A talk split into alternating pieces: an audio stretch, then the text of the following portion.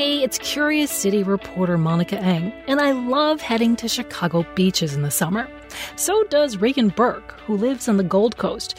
She used to walk down to Oak Street Beach every morning with her dog Usher to get some exercise and play in the water. That is until one day. I was taking my dog to the beach, and a lifeguard came up to me and said, Get your dog out of the water. Uh, there's E. coli. That's when the city used to close beaches when E. coli levels showing feces in the water got too high. In the early 2000s, they really reported that every day. I mean, it was on the regular news, on the Chicago news, but I don't hear it at all now. So that left Regan with a lot of questions. Like, why don't they close beaches for E. coli anymore? Can that water really get dogs sick? But most important, just how safe are Chicago beaches for swimming these days? On today's episode, we're revisiting the answers to Regan's questions about beach safety. We first answered them in 2019. Plus, we're tackling another beach safety question about why some flotation devices are banned at Chicago beaches. That's all coming up.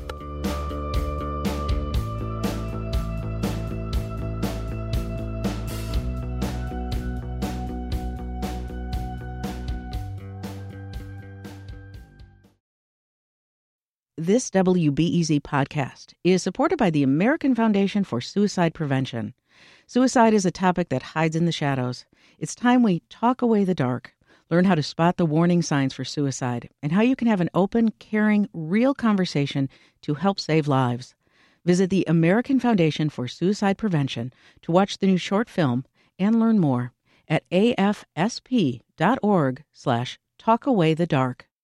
Think on your feet for our Fast and Curious 5K, a one of a kind race hosted by WBEZ and the Chicago Sun Times on Saturday, July 27th at Humboldt Park.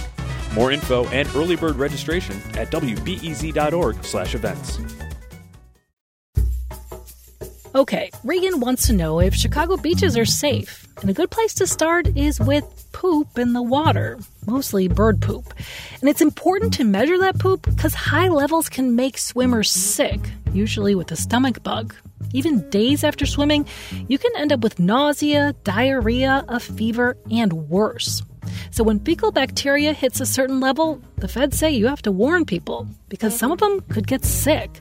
And so far this summer, 16 beaches, including Oak Street, Rainbow, North Avenue, South Shore, and Montrose, have already hit that level at least once. And some of them have gone way over. To check those levels here, teams of researchers head to Chicago beaches every summer morning. They scoop up two water samples at each beach, then bring them to a lab at the University of Illinois at Chicago. I met up with Regan at this lab to meet the scientists. Sam Dorevitch, welcome to UIC School of Public Health. Thanks, and this is Regan Burke, our question asker. Hi, Regan. Regan. Hello, doctor. Thanks for coming to the lab. Each day, teams under Dorevitch and Abhilasha Shrestha analyze those beach samples, and they're looking for signs of poop. Specifically, they're looking for a bacteria called enterococci. Chicago used to use E. coli, but this one is just as good and actually faster. Shrestha guides me to the different rooms of the lab. So we filter the samples in one room. We take them to the next room, which is the DNA extraction room. That sounds so scientific. Once they get the results, they report them to the Park District. The Park District posts the data on its website usually by noon. And then city lifeguards spring into action. They put up either a green flag or a yellow flag. Green means, hey, it's pretty safe to swim. Enterococci levels are lower than a thousand. But yellow means, hey, it's risky to swim. Those levels are over a thousand. You might notice, though, I didn't mention a red flag. That's because Regan's right. These days, the city will put up red for sewage backup or bad weather, but never for high fecal readings, no matter how high they get. For example, in 2019, enterococci levels were 300 times the trigger limit at a beach on Northerly Island. But that beach stayed open with the same old yellow flag. Not even the UIC scientists think this makes sense. EPA tests show that higher levels mean higher risk. So when the fecal numbers soar, Dorevitch thinks the city could do more than put up that same old yellow flag. whether that should be accompanied by closing the beach or just firmer language about if you have underlying health problems, don't go in the water. I think that that would be really important. About a decade ago, Dorevitch did a study about how well people understood the flag system. And what he found was they kind of didn't. So, has their understanding of, say, the yellow flag gotten any better today? I went down to Ohio Street Beach to find out. Do you know what the yellow means? Nope. I do not. That there's a lifeguard around, possibly? Do you know what a yellow flag means? Um, I think air. Nope. Nope. Not a goddamn clue. Um, how about you, sir? I don't remember, no. So, given this continued confusion, should the city skip the yellow flag? Like maybe go with brown when fecal levels are super high? I asked Dorevitch. Um, I think brown may convey some information pretty graphically. Yeah. Maybe maybe putting a poop emoji on there as well. But all jokes aside, people seem confused. So, how would Dorevitch advise swimmers when beaches hit that trigger level of a thousand or more and the yellow flag starts flying? You know, use the beach at your own risk. Take precautions. Uh, wash hands well before eating. Avoid swallowing water. And if somebody has a weakened immune system for some reason or underlying stomach problems, definitely consider whether it's wise to go in the water. Or, even better, Pick a safer beach that day.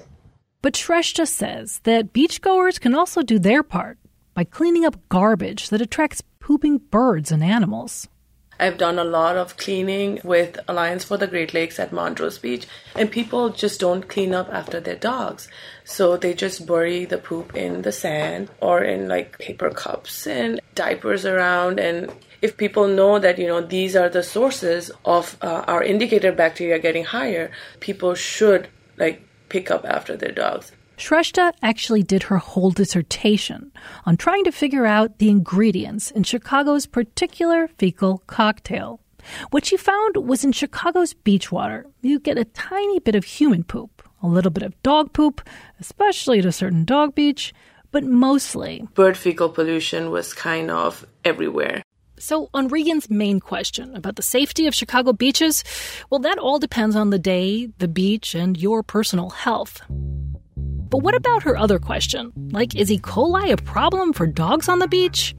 Well, I heard from Chicago veterinarian Vaishali Joshi, and she says dogs are pretty tough. Still, E. coli can occasionally be a problem for sick dogs, older dogs, or puppies with an infected mom. And finally, why did the city stop closing beaches for high fecal levels? Well, we asked the park district and they never gave us a great answer. They did, however, tell us that they have no plans to change course on the way they use those flags. After Regan learned all this on our visit to the UIC lab, we hung out in the lobby and talked for a second, and she had a few closing thoughts. Well, I'm very impressed at the level of testing that they do on the Chicago beaches. But she wishes they'd post the readings for those tests before the middle of the day. And on that whole binary green or yellow thing where feces can be sky high with no change in the flag, That to me is just appalling. The idea that at 1,000 CCEs, there's a health risk.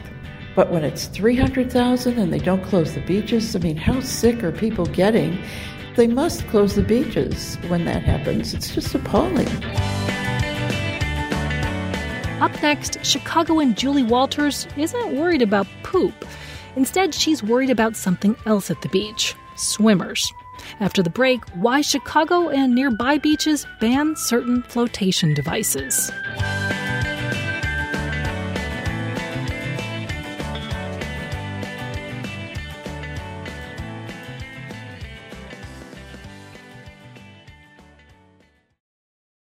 Think on your feet for our Fast and Curious 5K, a one of a kind race hosted by WBEZ and the Chicago Sun Times on Saturday, July 27th at Humboldt Park.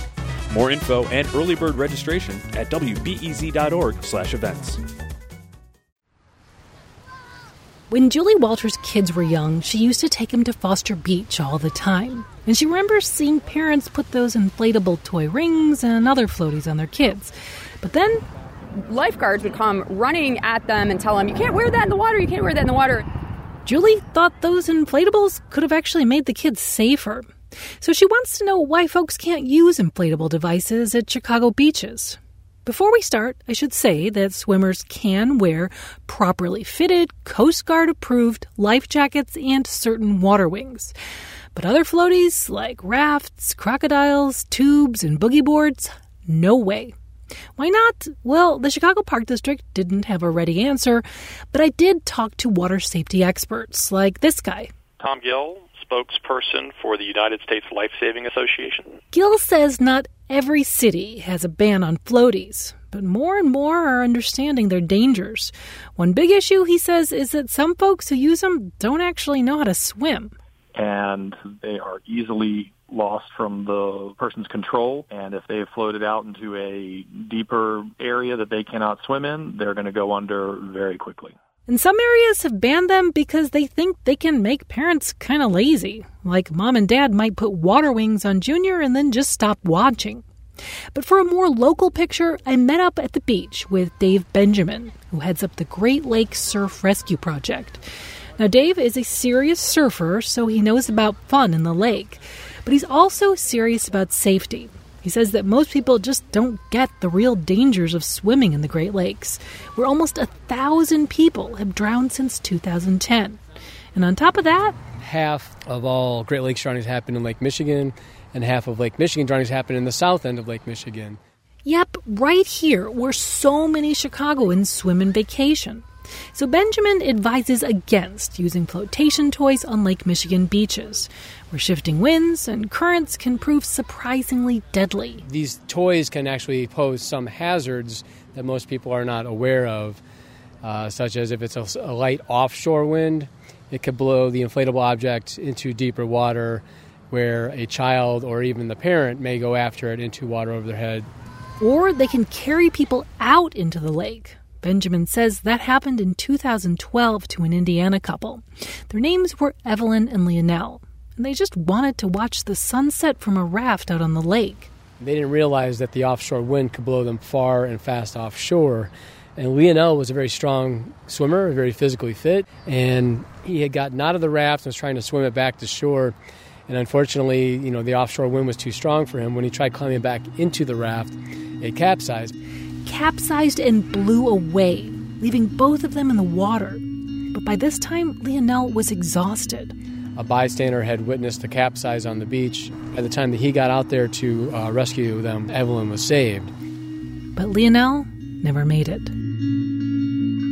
Despite so many terrible stories like this, Benjamin knows that at unguarded beaches, people are just going to keep using inflatable devices. And if they do, he's got two big pieces of advice. First, never use rafts when the wind is blowing out into the lake. And if you see it start blowing out into the open water, let it go. You know, it's, it's not worth it.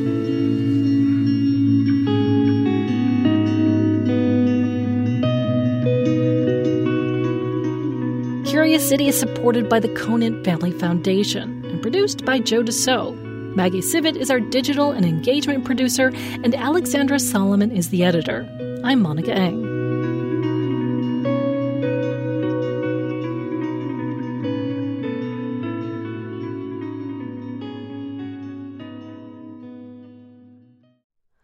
Hi, it's Terry Gross, the host of Fresh Air. We bring you in depth, long form interviews with actors, directors, musicians, authors, journalists, and more. Listen to our Peabody Award winning Fresh Air podcast from WHYY and NPR. Thanks for listening to the news live on WBEZ and NPR. The WBEZ stream sounds great in the kitchen on your smart speaker and anywhere on the WBEZ app. Listen every day.